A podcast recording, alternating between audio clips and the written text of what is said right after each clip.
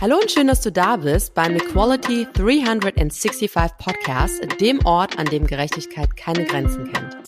In meinem Podcast spreche ich mit inspirierenden Persönlichkeiten darüber, wie wir Vereinbarkeit, Gleichstellung, Diversity und Change fördern und neu denken können.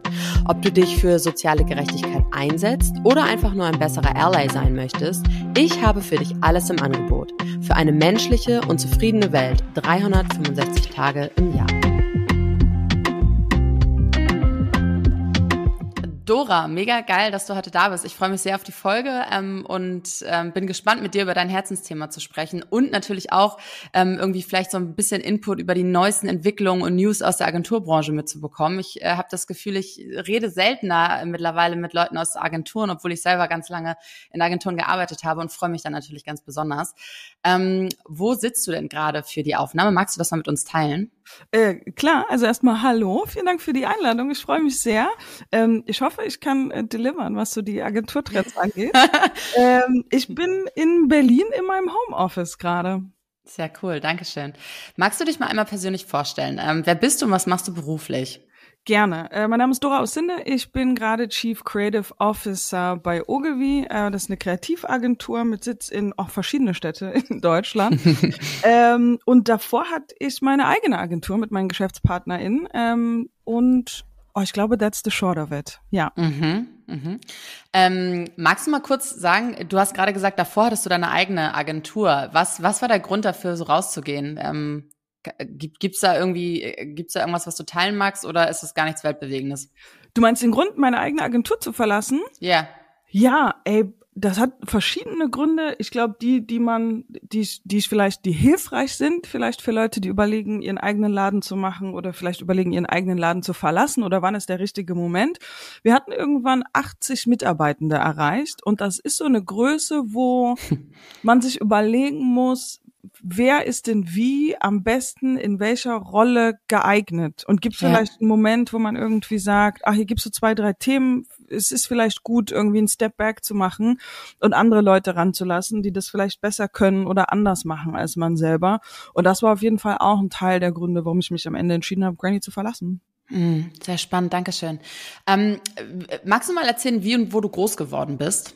Ähm, klar, gerne. Also in meinem Ausweis steht Karl-Marx-Stadt Geburtsstadt als Geburtsort.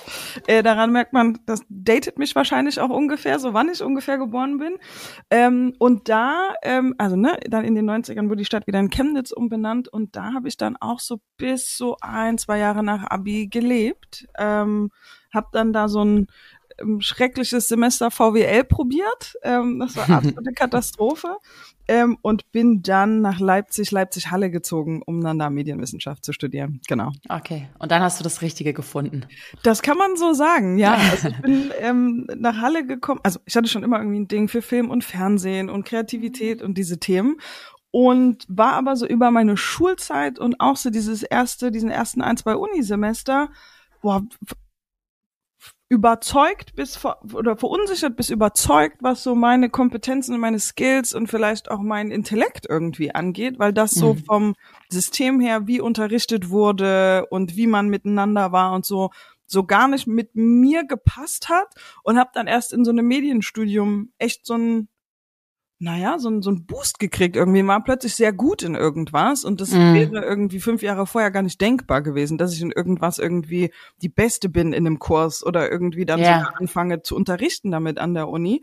Ähm, das, das war so im System Schule in Deutschland und auch in so einem System VWL, Frontalunterricht, da sitzen drei, vierhundert Leute in so einem, mm. in so einem Auditorium. Das hat alles so sehr nicht für mich funktioniert, dass ich mir gar nicht sicher war, ob ich gut bin in was. Ja. So. Ja, tell me about it. Ich habe BWL studiert und habe genau das so erlebt, wie du es gerade beschreibst.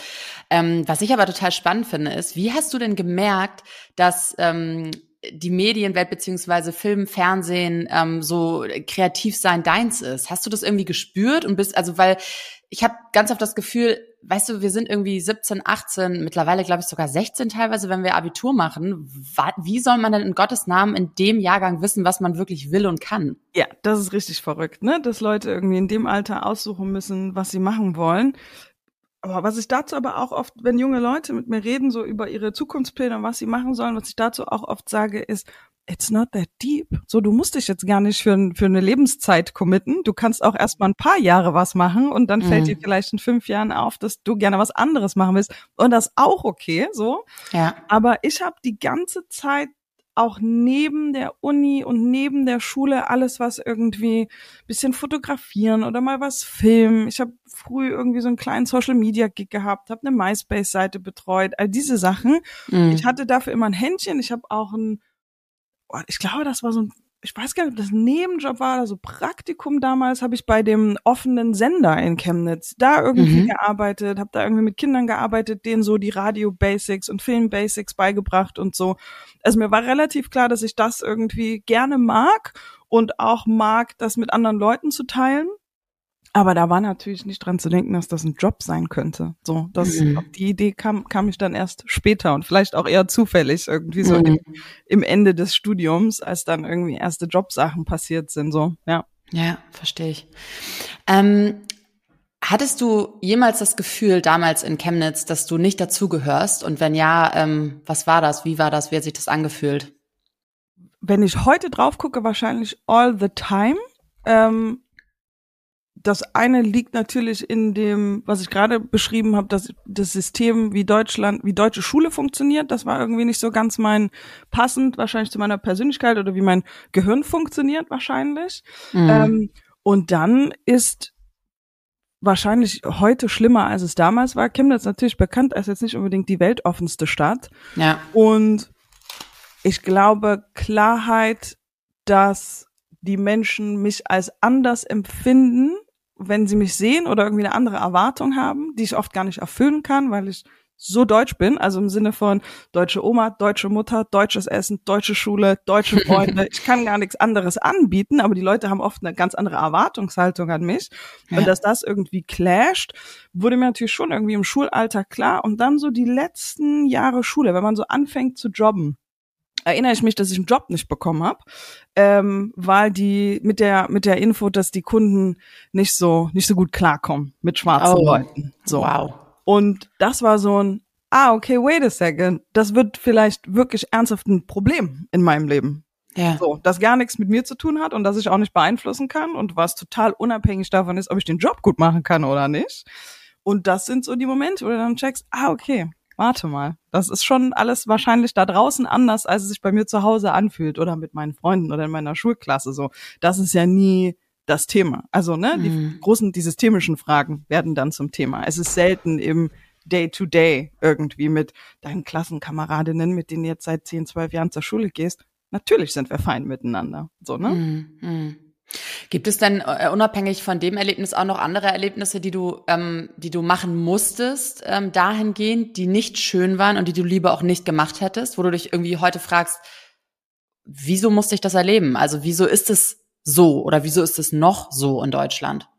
Also klar, da gibt's einige und ich würde sagen, ohne die Beispiele zu nennen, ich, weil da müsste wahrscheinlich großes Trigger Warning auf deinen Podcast, aber mhm. es ist nach wie vor erstaunlich für mich und das gar nicht nur bei Themen, die jetzt, nee, warte, anders gesagt. Unabhängig von dem Thema, es ist erstaunlich für mich, wie sehr anders sein, und das ist ja schon eine komische Dimension irgendwie, aber wie sehr das andere Leute triggern kann. Also wie viel Ärger und Wut das aus manchen Menschen rausholen kann. So. Mhm. Selbst wenn wir irgendwie auf die Themen jetzt in 2023 gucken, also Fragen von Trans Rights oder Queer Rights und so und mhm. wer wen heiraten darf. Ich habe nie verstehen können, wie eine Sache, die nichts mit deinem Leben zu tun hat, dich so aufbringen kann und dich so wütend ja. machen kann. Das ist ganz, ja. ganz äh, wild für mich. Ja, ja, guter Punkt. Ähm, wir wissen ja, dass soziale Ungleichheit auf verschiedenen ähm, Aspekten des Lebens, also sich auswirken kann auf verschiedene Aspekte des Lebens, wie zum Beispiel ähm, Zugang zu Bildung, Gesundheitsversorgung oder auch Beschäftigungschancen, wie du gerade ja auch schon irgendwie erwähnt hast.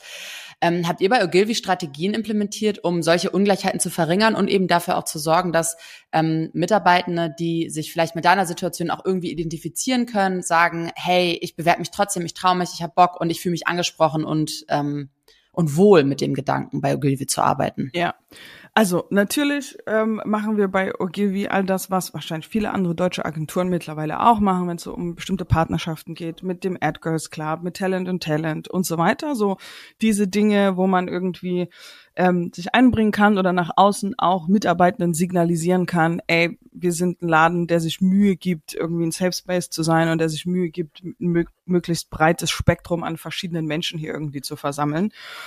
Ich glaube aber, dass der beste Hebel, das stelle ich jetzt so über die Jahre fest, tatsächlich ist, wenn deine Mitarbeitenden dann tatsächlich auch so aussehen, wenn du in einem Laden ankommst oder wenn du irgendwo interviewst und irgendwie merkst, ja, okay, stimmt, hier ist irgendwie eine diverse Gruppe von Leuten, die da arbeiten. Oder du siehst dann eben mich vielleicht mal in irgend, auf irgendeinem Talk oder irgendwo auf LinkedIn und denkst, ah, okay, wenn sie da arbeitet, dann kann ich mich da vielleicht auch wohlfühlen. Ich bewerbe mich. Also ich glaube, mhm. dass Sichtbarkeit einer der größten Hebel ist in diesem Thema. Mhm. mhm. Und welche Möglichkeiten siehst du, um Vorteile abzubauen, die eben eine inklusivere Gesellschaft oder auch in dem Fall wie bei euch eine inklusivere Arbeitskultur ähm, schaffen? Und diese Vielfalt gleichermaßen schätzen. Ja, ey, also ne, die, die große Frage, was wir mit unserer Gesellschaft tun, vor allen Dingen mit den kritischen Entwicklungen in Deutschland, die, ja. die kann ich leider auch nicht beantworten. Ich habe ein paar Gedanken dazu, aber das ist offensichtlich oder nicht offensichtlich, aber es ist irgendwie nicht mein Spezialgebiet. Ich glaube, für Ogilvy ist es tatsächlich, vor allen Dingen in so einer Remote-Work-Welt, wir sehen uns nicht mehr so oft, ist es echt ein zusammenbringen. Also wie können wir machen, dass wir Zeit miteinander verbringen, dass wir feststellen, dass wir eigentlich komplett gleich sind, dass wir ja auch alle gemeinsam am gleichen Thema arbeiten, wir versuchen einen guten Job zu machen. Und ich habe den Eindruck, dass darüber, dass das sich organisieren miteinander und sich ein bisschen mit Kindness und Geduld irgendwie entgegentreten, dass sich da dann all diese Themen auch irgendwie lösen. Also wenn irgendwie klar ist, er oder sie hat die gleichen Probleme wie ich und sie ist auch nervös, bevor sie präsentieren muss und er ist auch nicht sicher, ob das jetzt das schönste Design ist, das findet sich dann irgendwie in so Gruppen und das, dann ist es irgendwie komplett Wurst, ob du keine Ahnung, wen du datest oder wo du herkommst oder wie du aussiehst, wenn man zusammen irgendwie tatsächlich was macht und ich glaube, dass es auch viel im kreativen Schaffen irgendwie passiert, findet sich dann irgendwie auch Wertschätzung für die Talente des anderen und so. Und dann finden sich so Gruppen auch. Was nicht heißt, dass der hm. Prozess immer einfach ist, aber grundsätzlich, glaube ich, ist das der Weg. Voll. Also ich glaube, du bringst es gut auf den Punkt. Das ist der Weg. Ne? Es wird mit Sicherheit immer Ups und Downs geben und es wird auch immer Leute geben, die keinen Bock darauf haben, die sich nicht darauf einlassen wollen, die sich querstellen. Ähm, das ist wahrscheinlich auch einfach so. Und ich glaube, ähm, sich aber auf diesen Weg zu machen und diese Schritte zu gehen, signalisiert ja für alle, die mutig sind und die Bock haben, was zu verändern, dass sie eben auch Raum haben, dem sie sich anschließen können. Und ich glaube, das ist wichtig. Ja, total. Total super.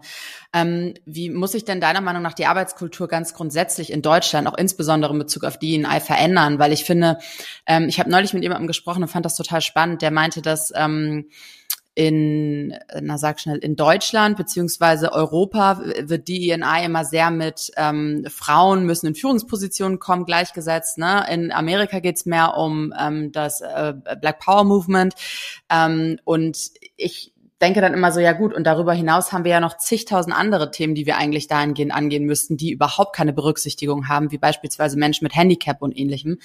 Ähm, wie stehst du dazu? Was ist so deiner Meinung nach ähm, das, was sich am ehesten in Deutschland verändern muss? Also äh, einerseits sehe ich gerade viel so so performativen Quatsch. Also ja, wir packen uns jetzt hier den Button mit auf die Webseite und ja, klar machen wir bei eurer Diversity-Kampagne mit. Und ähm, natürlich, die Leute, die gemeint sind, gucken da direkt durch und wissen, dass es irgendwie performativ ist. Ja. Also ich glaube, ein Teil ist, ich sollte das dann schon irgendwie auch ernst meinen und da ist mir tatsächlich völlig egal, was die Motivation ist. Also die Dimension von, dass das wirtschaftlich sinnvoll ist, das ist uns mittlerweile allen klar. Alle kennen die Stats. Wir wissen, dass diese Sorte Companies erfolgreicher sind. Ähm, und da habe ich, boah, das ist ein, zwei Jahre schnell, habe ich einen interessanten Talk gehört und ich vergesse immer den Namen ähm, von dem Herrn, der den gehalten hat. Aber der hat interessante Stats zu, umso näher es eine, ein Unternehmen schafft, eine Gesellschaft abzubilden, also in allen Dimensionen, mhm. desto besser gelingt es, dass die fortschrittlich ist, dass die Innovation macht und dass die auch ein Produkt macht, was dann natürlich wiederum Leute in allen Dimensionen der Gesellschaft kaufen wollen. So, ja. ne? Ja. Ähm, also das sollte ja irgendwie der Maßstab sein. Bin auch total fein mit, wenn sich Companies genau daran orientieren würden und sagen, wie sieht denn die Bevölkerung in Deutschland aus? Dann lass uns doch mal hier so ein paar Quoten verteilen und versuchen, mhm. so zu heiern. Und selbst wenn deine Motivation komplett nur wirtschaftlich ist, kann ich total damit leben. Ich freue mich natürlich, wenn sie moralisch, ethisch und politisch irgendwie auch motiviert ist. Das ist eher, wo ich herkomme. Aber mir würde es vollkommen reichen, wenn Vorstandsachim versteht, dass das Kohle bringt und es deswegen mit voller Passion und Power dann irgendwie auch durchzieht. Ja, voll, voll. Was glaubst du, also woran liegt es, dass sie es dann doch nicht machen? Weil ich kann, ich muss ehrlich sagen, ich kann diesen, diesen Blick auf nur profitgetriebene Unternehmen nicht mehr verstehen. Also nicht in der Zeit, in der wir aktuell leben. Das ist für mich absolut absurd und auch schon fast ein bisschen crazy, muss ich ganz ehrlich mhm. sagen, ne? Mhm. Ist ja das Gleiche, aber musste ich auch nochmal nee, in Englisch nee. sagen.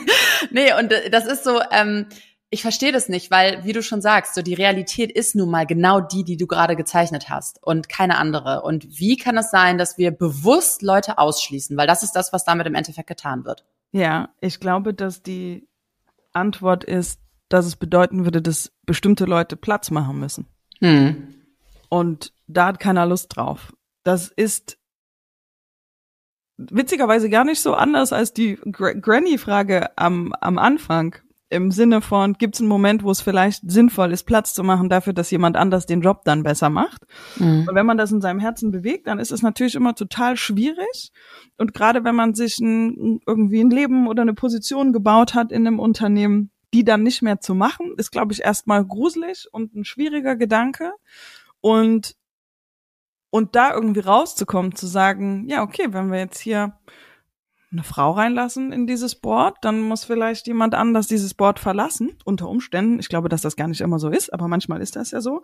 Ich glaube, bei den Unternehmen, die wirklich nicht mitkommen auf die Reise, ist es oft eine Frage von, wer hat Interesse daran und Lust, Platz zu machen. Mhm. Und dass das keine Option ist für viele von diesen und tut mir leid, da bleibe ich jetzt im Klischee, alten weißen Männern, die mhm. sich ihre Plätze natürlich auch erarbeitet haben, das, das ist gar kein Knock, ähm, sondern die wirklich einfach nicht, nicht wollen und nicht verstehen, dass das vielleicht der Move wäre. Und da gibt's eine, ähm, eine tolle Dame, ist die CEO vom Essence Magazine, Caroline Wanga, ähm, die die darüber genau das sagt. Manchmal ist es Zeit, einfach Platz zu machen und dass wir mhm. irgendwann darüber, daran gemessen werden, nicht nur wie es den Besten in unserer Gesellschaft geht, sondern wie es auch denen geht, die und in Englisch sagt sie the least of us. Ich würde das jetzt übersetzen mit, wie es denen geht, die am ärmsten dran sind. Ja. Ähm, und das erfordert eben manchmal, dass ich teile.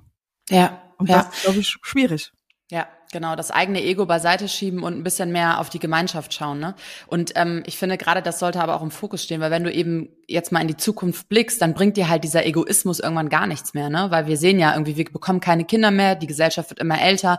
Bedeutet, wenn wir nicht massiv etwas ändern und unser eigenes Ego mal zur Seite schieben und auf die Gemeinschaft schauen und dabei alle einbeziehen, die uns helfen, diese Wirtschaft aufrechtzuerhalten, also am Ende des Tages verlierst du ja selber, weil dir wird, du wirst ja auch was davon spüren, wenn diese Wirtschaft den Bach runtergeht, so, ne? Und ich, deswegen, ich verstehe das nicht, weil das ist so ein einfacher Kreislauf, der so logisch ist und trotzdem hat man irgendwie das Gefühl, ähm, ja, darüber muss nicht gesprochen werden oder diese to Themen werden irgendwie totgeschwiegen. Ähm, du bist ja nur noch eine Frau, junge Frau in Führung, ähm, was ich echt beachtlich finde. Und ähm, ich habe mich gefragt, wie wichtig ist es deiner Meinung nach, dass Frauen eben auch in Führungspositionen vertreten sind? Ähm, also offensichtlich finde ich sehr wichtig und aber das schließt tatsächlich an an das, was wir eben gerade auch gesagt haben. Ne? Wir müssen alle möglichen Dimensionen unserer Gesellschaft abbilden. Wir bestehen nun mal zu 50-50 aus Männern und Frauen. Die Produkte, für die wir Werbung machen, also wenn ich jetzt auf die ähm, Agenturszene gucke, die Produkte, für die wir Werbung machen, werden oft sogar zu großen Teilen, also von Frauen gekauft, mehr als von Männern teilweise, oder was so bestimmte Entscheidungen in den Haushalten angeht und so weiter. Deswegen, warum sollten wir nicht genau das auch irgendwie abbilden auf unseren Führungsebenen. Mhm. Und was sind deiner Meinung nach die größten Hindernisse dahin? Also, dass eben mehr Frauen in Führungspositionen und Vorstandspositionen und ähnliches kommen? Also wir haben ja gerade irgendwie gesehen, das war jetzt die letzten Tage irgendwie online, äh, der GWA hat ja seine Studie veröffentlicht, da sieht's ja schon viel, viel besser aus. Also sind wir irgendwie krass gewachsen in so Agenturen, Führungspositionen Frauen. Es hat einige Prozentpunkte zugenommen.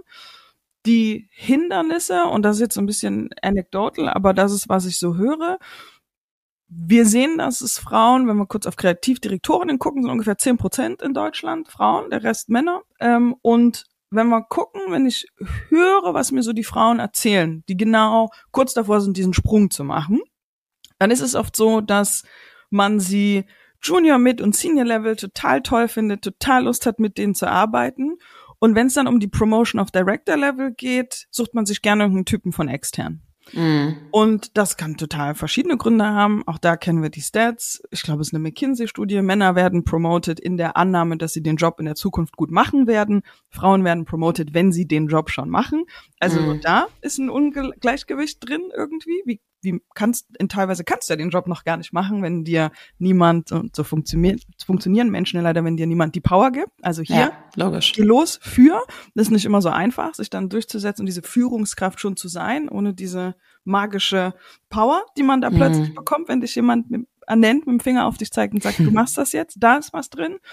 Und dann, glaube ich, ist da auch, und das beobachte ich oft, wenn ich interviewe, ähm, Männer ja auch, wie sie in unserer Gesellschaft erzogen werden, mit einer gewissen Confidence und Selbstverständlichkeit sprechen, die Frauen oft nicht haben.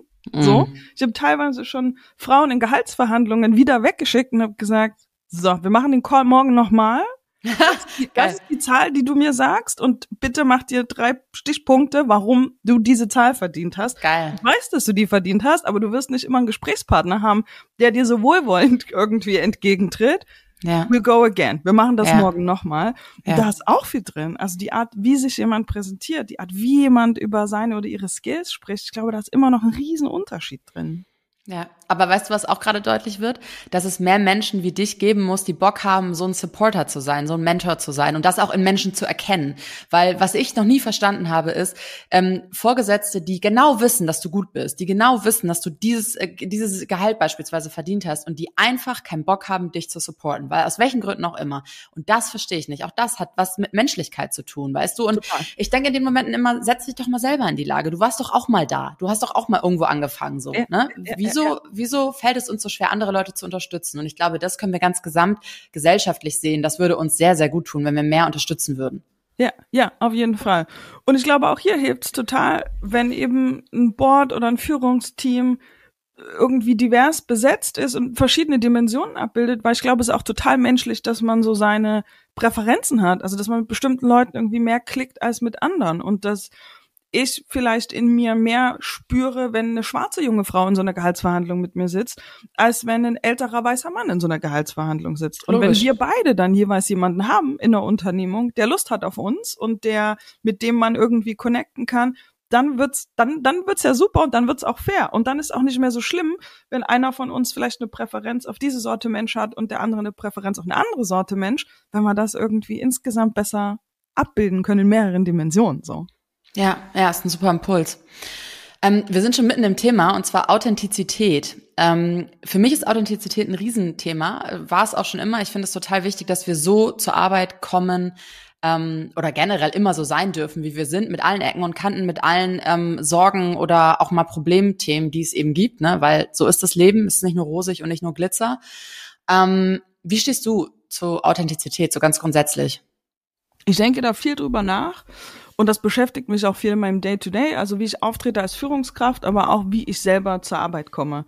Mein Traum war immer, auch so back in the day in Chemnitz noch, mein Traum war immer, dass ich irgendwie in Sneakern und vielleicht eine Jogginghose auf Arbeit kommen kann und trotzdem ernst genommen werde, weil das eine ja. nichts mit dem anderen zu tun hat. Und ich bin sehr froh, dass das in Erfüllung gegangen ist. Ich kann so ins Office gehen und werde trotzdem irgendwie ernst genommen und Leute haben Lust mit mir zu arbeiten oder hören sich an, was ich zu sagen habe und so weiter. Deswegen ist mir das super wichtig glaube für mich, wie ich da im Moment drüber nachdenke, ist, und das ist auch wieder inspiriert von dieser Carolyn Wanga, die spricht über die Demokratisierung von Authentizität. Mhm. Weil ich glaube, dass das natürlich für unterschiedliche Leute unterschiedliche Dinge bedeutet. Und wir hier so in einem Western World Kontext oder auch nur in einem deutschen Kontext bedeutet das ja erstmal, ich bin trotzdem angepasst an eine bestimmte Mehrheitsgesellschaft. Ne? Also ich muss trotzdem auf einem bestimmten Level Deutsch sprechen, ich muss trotzdem vielleicht den Wein oder das Bier nach der Arbeit mittrinken und es wird jetzt bestimmt tausend Beispiele einfallen, was mhm. so was so deutsche Mehrheitsgesellschaft angepasst bedeutet. Mhm. In diesem auf dieser Ebene kann ich authentisch kommen, oft, so, dann darfst du hier ein bisschen, darfst du da ein bisschen, aber wenn du ein bisschen drüber, drunter, mehr links, rechts von diesem Spektrum passierst ja. oder irgendwie eine Persönlichkeit hast oder eine Herkunft hast, die dazu nicht passt, dann wird das schon irgendwie anders. So, ne? Mhm. Also so wie Leute, die kein gutes Deutsch sprechen, mir sagen, sie haben total Probleme, ernst genommen zu werden auf Arbeit, mhm. obwohl sie vielleicht in einem anderen Land den Job schon 15 Jahre machen. Mhm. Oder wie mir vor allen Dingen schwarze Frauen sagen, sie kommen immer besser vorbereitet, machen higher Performance als die ja. anderen, legen immer noch mal eine Stunde drauf. Und ich glaube, da ist was drin, wo ich mich freuen würde, wenn authentisch zur Arbeit kommen für uns alle bedeuten würde, dass wir wirklich alle authentisch zur Arbeit kommen können. So. Mhm. mhm. Ähm, und deswegen beschäftigt mich das sehr. Mir ist das sehr wichtig und ich versuche natürlich irgendwie wieder mit meiner Anwesenheit, ähm, wenn wir im Office sind oder wenn wir irgendwie auf Events zusammen sind, zu zeigen, dass das geht und dass sich das durchaus vereinbaren lässt oder dass man die Art, wie ich spreche, die ist total davon geprägt, dass ich irgendwie viele Jahre mich nur so in der Hip-Hop-Reggae-Welt bewegt, viel für amerikanische Companies geredet. Also ist es immer irgendwie so ein komisches Denglisch ich passe das absichtlich nicht mehr an, weil ich glaube, dass ich genau so kommen kann mit all den Dingen, die mich geprägt haben ähm, und trotzdem einen guten Job machen kann und trotzdem erwarten genau. kann, dass man mich irgendwie mit Respekt und höflich und so weiter behandelt. Ja. Und woran glaubst du liegt es? Woran glaubst du liegt es, dass du, obwohl du denglischt, obwohl du mit einem Jogger und Sneakers beispielsweise zur Arbeit kommst, trotzdem respektiert wirst und trotzdem auch ernst genommen wirst? Es gibt total interessante Studien über dieses Authentizitätsthema, ähm, die also das eine ist, glaube ich, eine Deloitte-Geschichte, die sogar aufzeigt, dass hinten raus eine Karriere schlechter wird, wenn mhm. du viel versteckst von dir, mhm. weil dir die Anknüpfungspunkte und die Relationships irgendwann fehlen. Also ja. das sind das also das verrückteste Beispiel, was in dieser Studie war, waren Frauen, die sich nicht trauen, auf Arbeit über ihre Kinder zu reden. Oh Gott. Aus der Sorge, sie werden für weniger ähm, passionate gehalten, für weniger belastbar, ihnen wäre der Job nicht so wichtig. Also mm. wirklich in dieser Studie, da werden auch so Anekdoten erzählt, was Frauen so sagen, die wirklich sagen, ich versuche das nicht zu erwähnen auf Arbeit. Hm. So, ich habe zwar zwei Kinder und ne, ich kümmere mich auch gerne um die und ich liebe die und ich verbringe gerne Zeit mit denen, aber ich sage das im Büro nicht. Also es ist wirklich, da sind Beispiele dabei, die sind völlig wahnsinnig.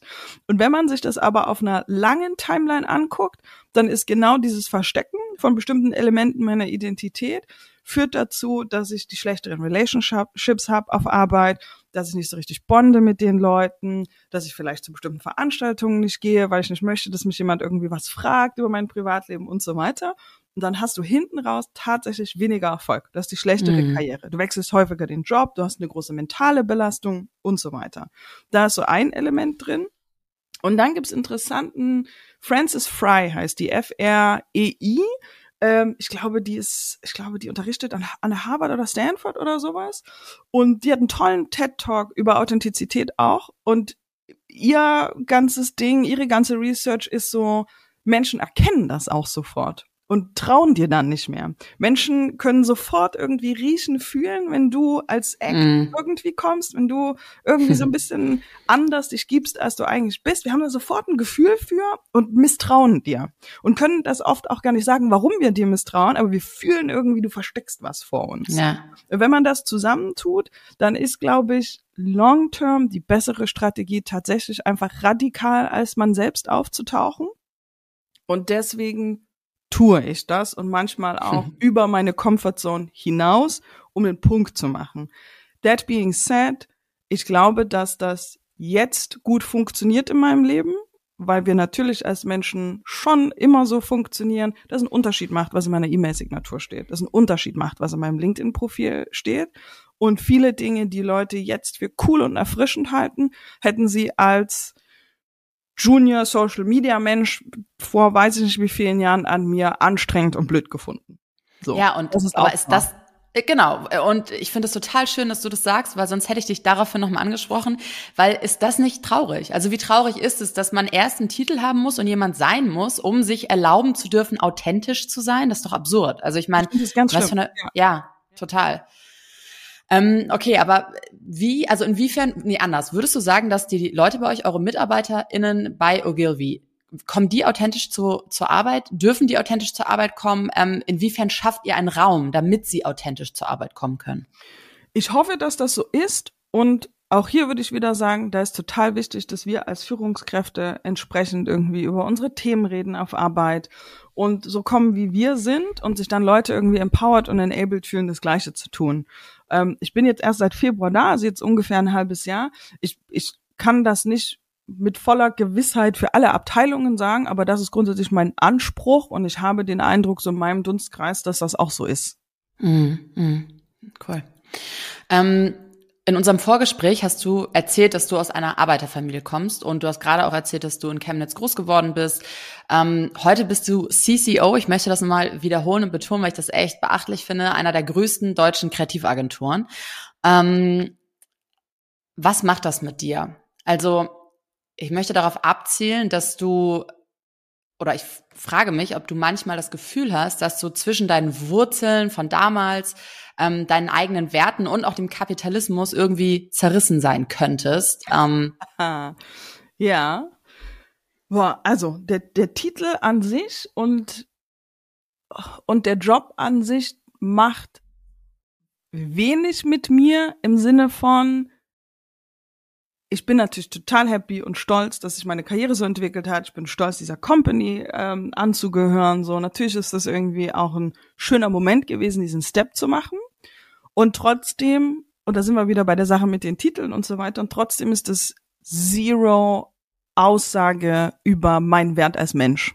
Mhm. Und genau da steckt wahrscheinlich auch diese, die Wertefrage drin, so Kapitalismus und Arbeiterkind und all diese Dinge ich glaube, dass es gut war, da aufzuwachsen, wo ich aufgewachsen bin, weil ich viel Empathie und Geduld und Kindness habe für Menschen, die genauso jetzt noch leben mhm. ähm, und die so groß geworden sind wie ich und viel von dem fancy Agentur-Shishi, teure Autos, teure teure Remover-Koffer, ich gucke hier gerade so in die Ecke, ich gehöre auch zu denen, aber trotzdem teure Remover-Koffer, teure Uhren, dieser ganze Bullshit, viel davon tut nichts für mich. Also im mhm. Sinne von, ich kann das genießen, aber auch das zählt, ist für mich keine Aussage über jemanden als Mensch. Wie viel bist du wert? Bist du nett? Bist du nicht nett? All diese Dinge.